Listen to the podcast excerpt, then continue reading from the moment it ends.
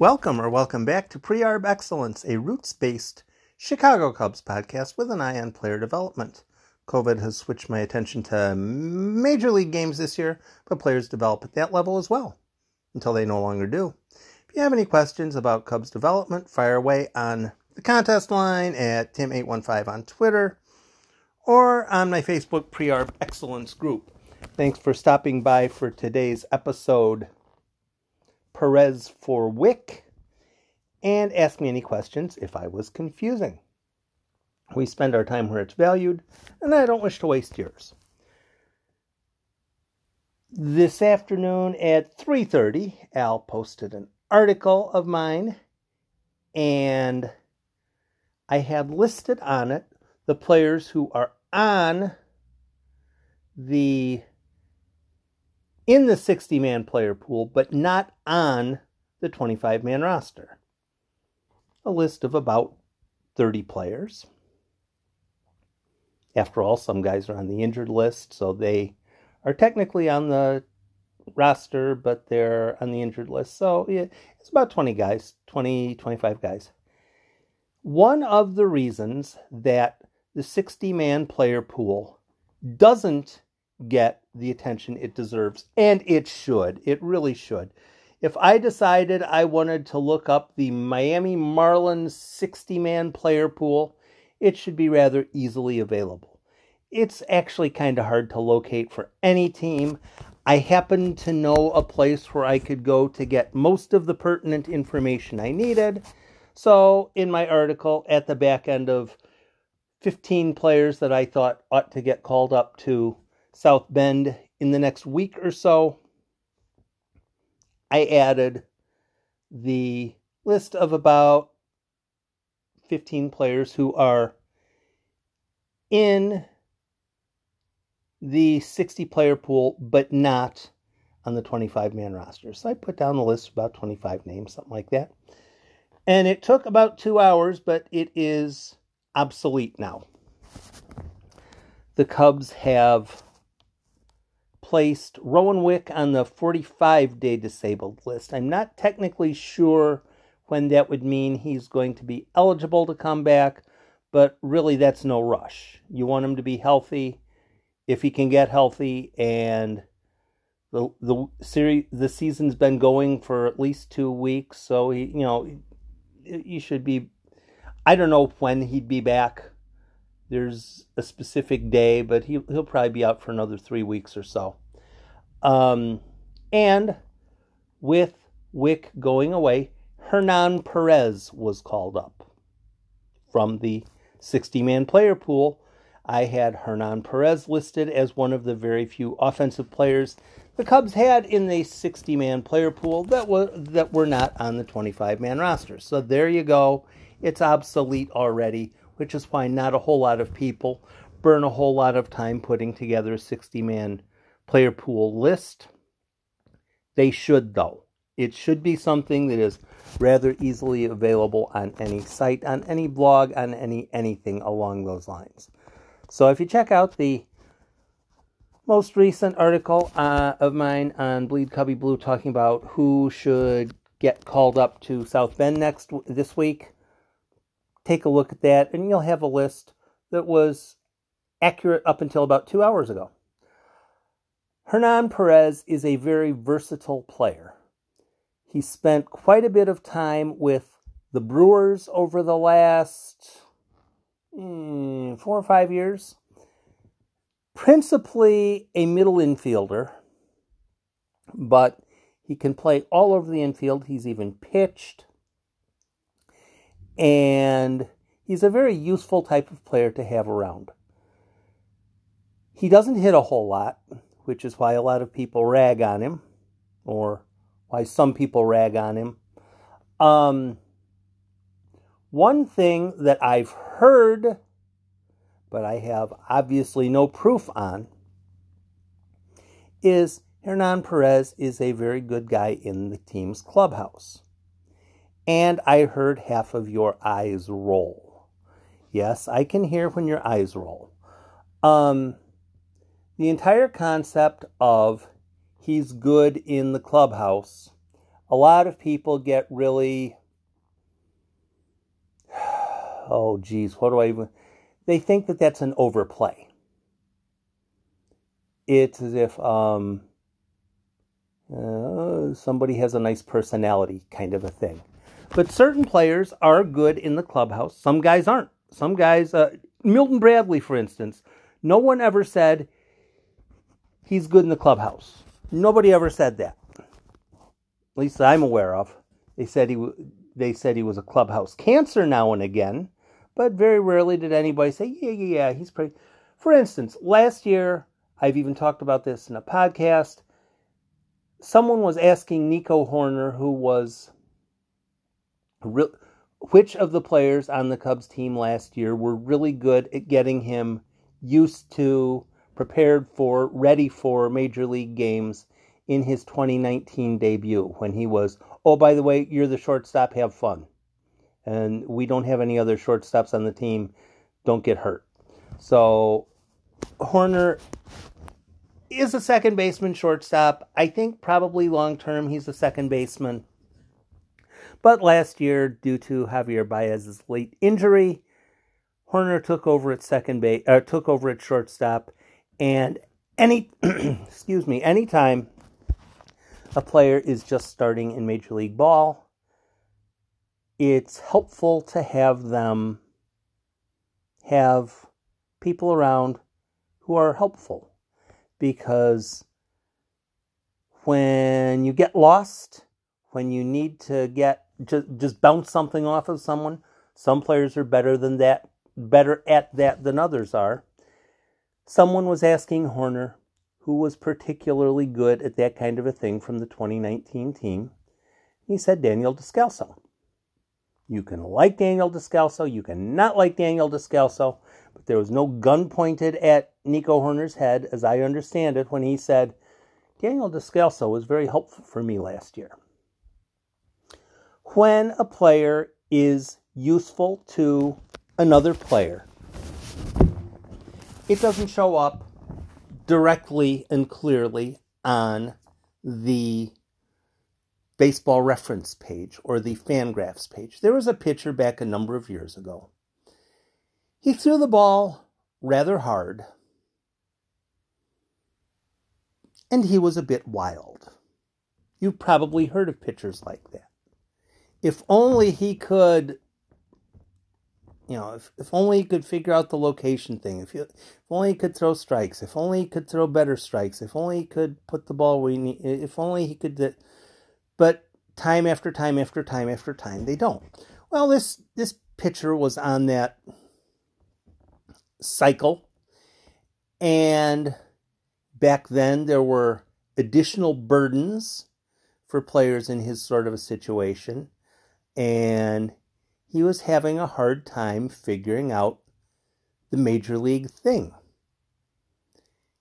And he was down in the bullpen one day, warming up, and his bullpen catcher, I think his name was, I, well, I, will hold off on the player's name. I think I know the player's name, but they were chit chatting about something, and all of a sudden the backup catcher said something, and the light bulb went on.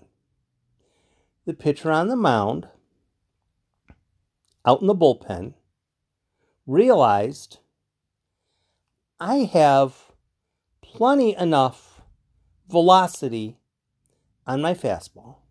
I have a good enough curveball. I don't have to try to strike out every hitter. I can attempt to throw strikes and if the hitter hits the ball, congratulations. And if he makes outs, all the better.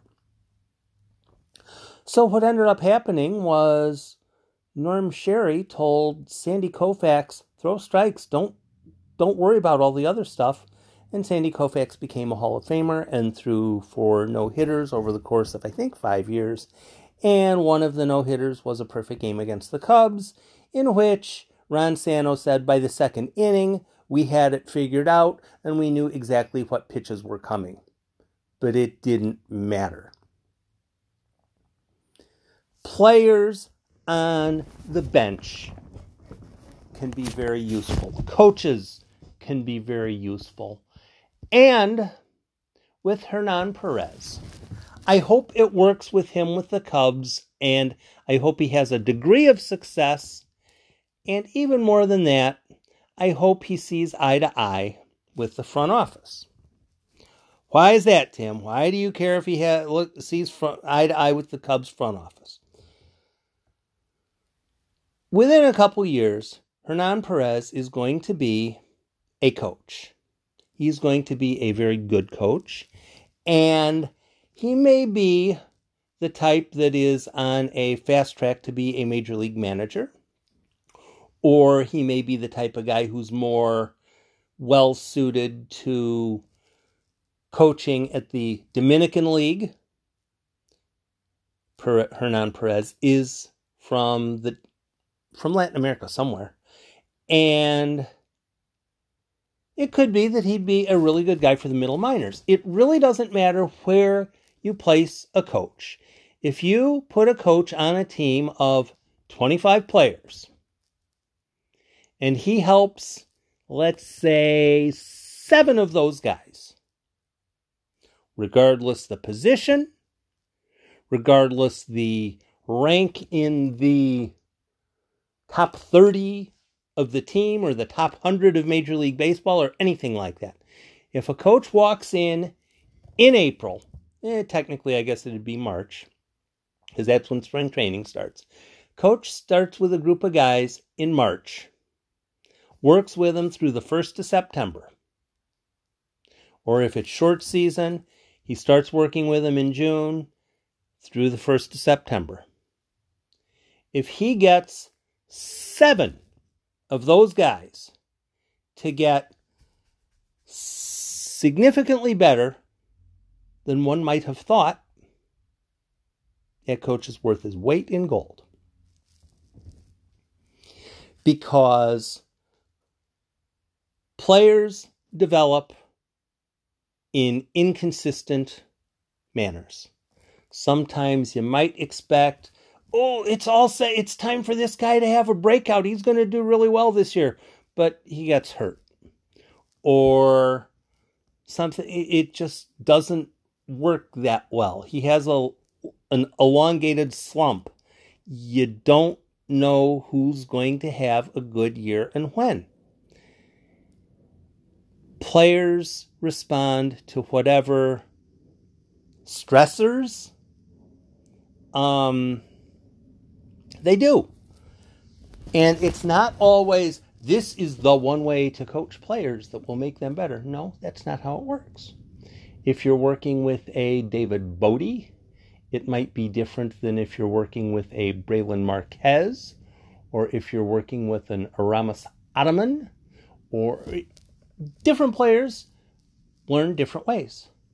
And if the coach walks in, regardless the level, and gets six or seven or eight guys to get better more so than one would have thought, that's huge. Because then the next year when they show up to camp, not only are they better players to start with, but if the coach has done his job properly, they get things. The game has probably slowed down for them a bit. For a number of years, Anderson Tavares, the pitching coach in Myrtle Beach has gotten quite a bit of positive commentary. And players who show up in Myrtle Beach, pitchers specifically, sometimes outplay what was expected from them when they hit Myrtle Beach. Now, why is that? Well, it could be any reason. It could be any reason at all. But I'm under the impression from some of the stuff that I've heard that Anderson Tavares is part of that.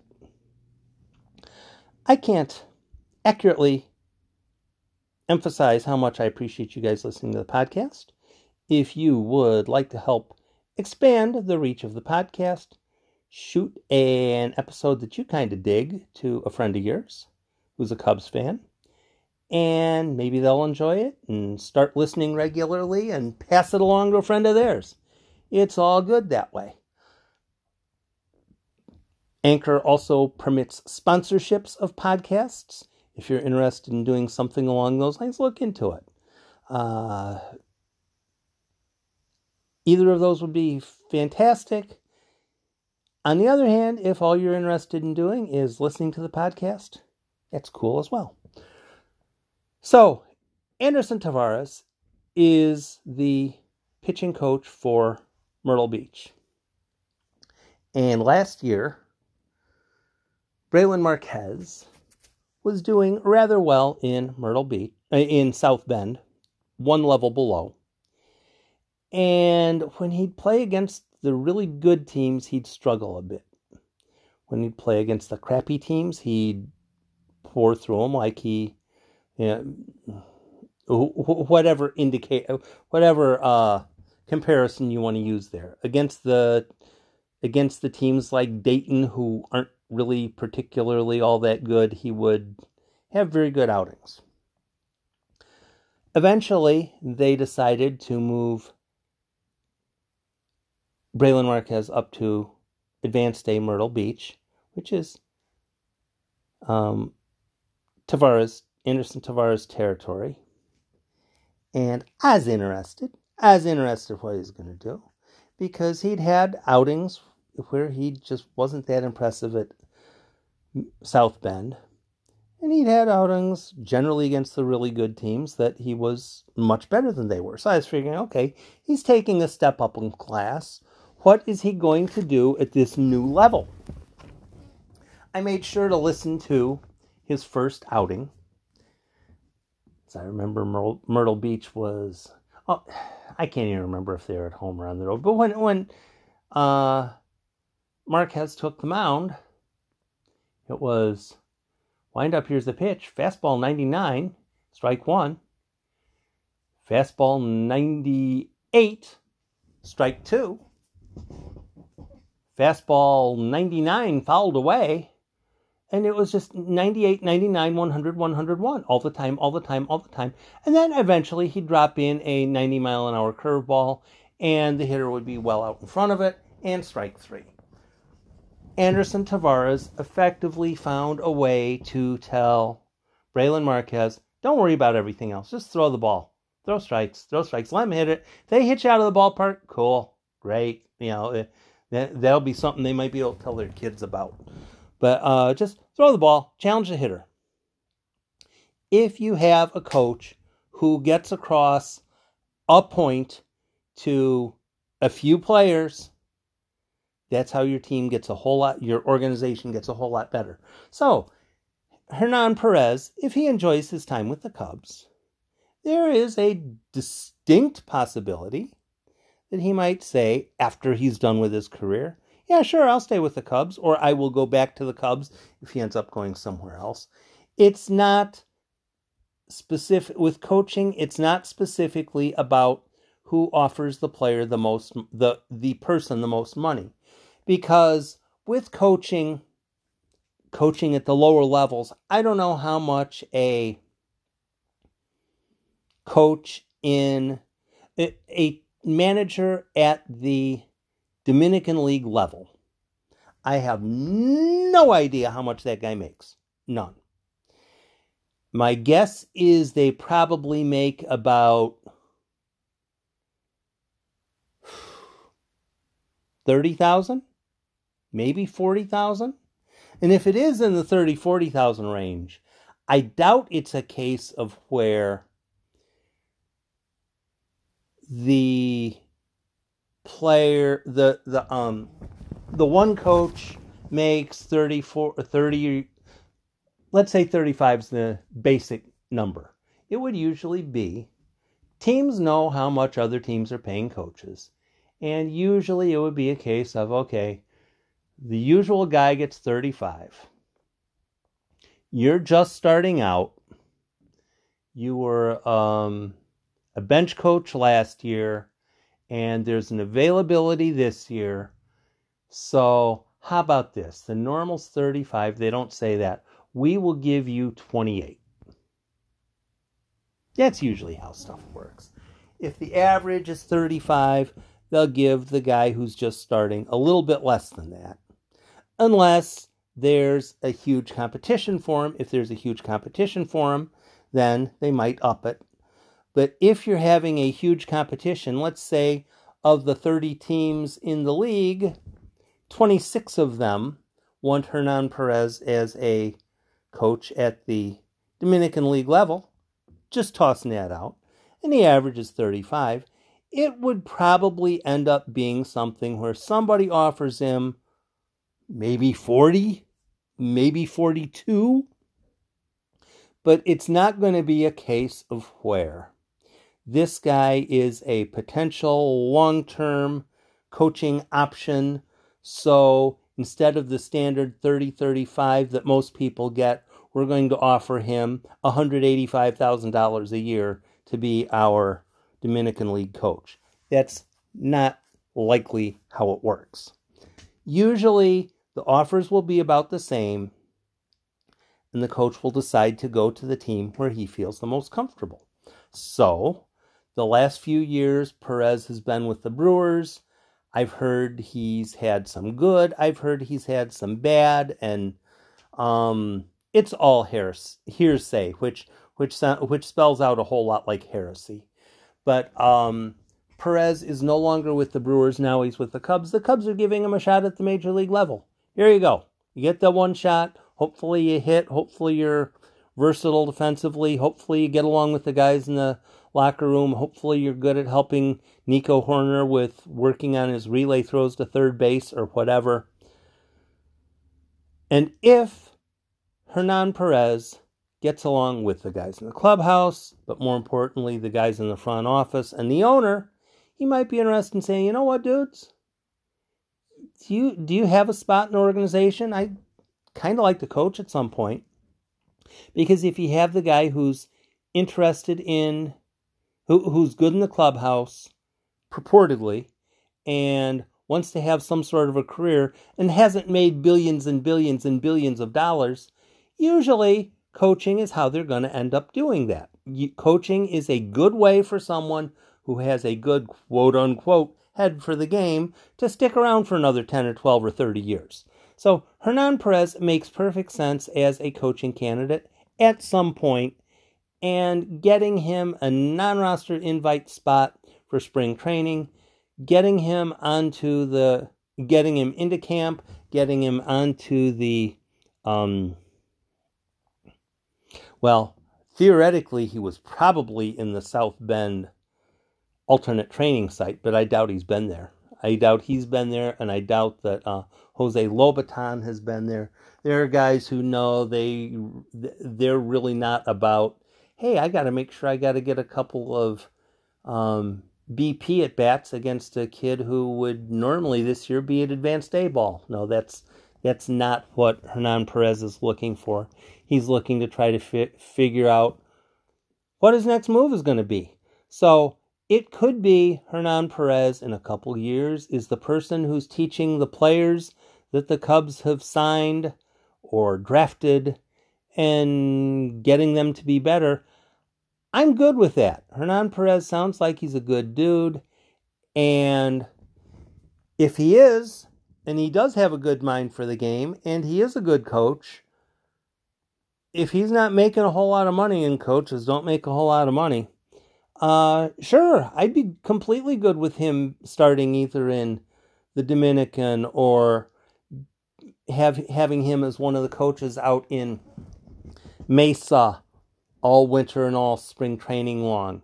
Because regardless what aspect of baseball you're talking about, you could be talking about hitting, you could talk be talking about base running, you could be talking about defense at any of a various number of different positions.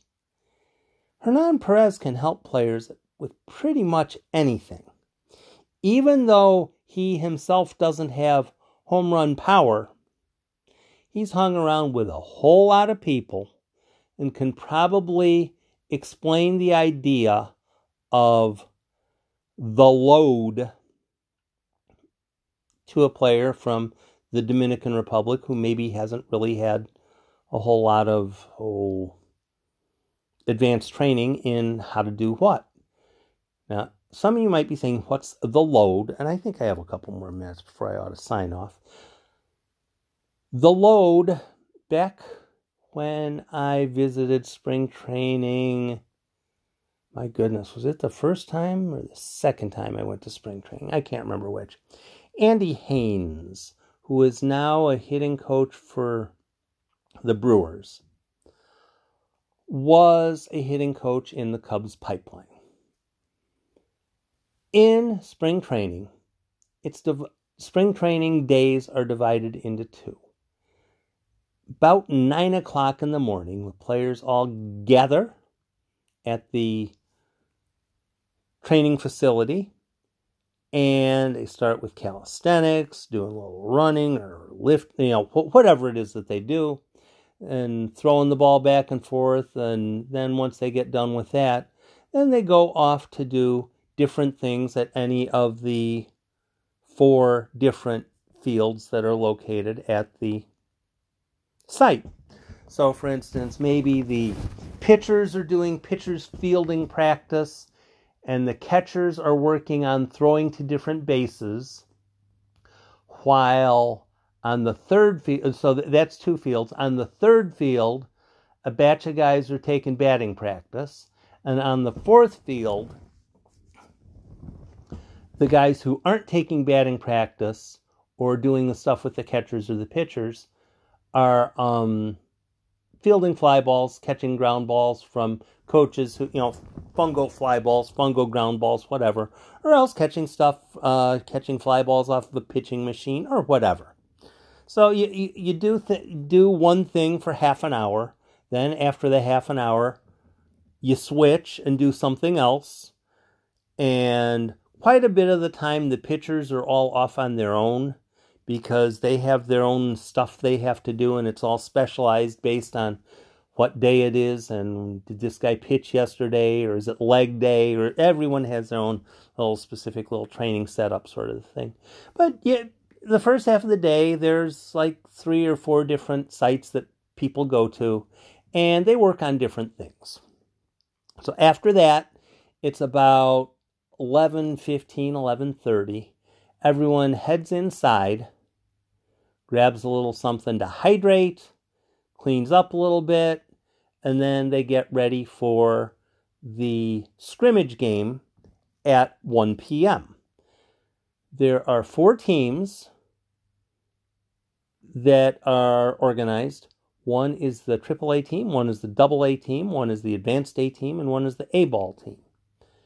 And the A ball and Advanced A teams stay together, and the AA and AAA teams stay together. So if a popular opponent is the A's, the A's have a site very near the Cubs site so it really isn't all that important who people are playing against. What's important is you're playing against someone. So perhaps the A and advanced A teams go over to play against the A's, and the double A and triple A A's teams come over to play against the Cubs. So you have two doubleheaders going on at the same time in two different sites. So basically, all four teams get to play, and everybody gets a chance to get in whatever they need to get in that day. And it's wonderful. So, you have these four games going on uh, that's, that all start at 1 o'clock, and they go to about 3.15 or so. But before the games start at 1, before people get in at get into the locker room at 12 o'clock or 11.45 or whatever. As people were starting to head in after the practices were done, a couple of players went over to a batting cage. One player in particular, Jonathan Sierra, who is still with the Cubs. He's not at the alternate training site. He's about a 6'2, 6'3, 6'4 kind of right fielder. Darryl Strawberry like, if you remember Darryl Strawberry, a young Darryl Strawberry really is a rail thin, but a little bit of muscles there. And uh, Sierra went over to the batting cage with Andy Haines, who, based on what I heard that day, speaks some really good Spanglish. Uh, he was talking both in English and Spanish to Sierra, depending upon if there were applicable words in English or not. And what he was talking about was in regards to a player's swing, there's the leading up to contact. That's one part of the swing. The after the contact, that's another part of the swing. So those are two parts. But there's one spot right in the middle where you're having your weight transfer. That's referred to as the load. As far as the swing, it's a very short portion of the swing, but it's a very important portion because that's how you turn your body swinging, body swaying, body turning into energy to make the ball go farther. So Haines was talking with Jonathan Sierra.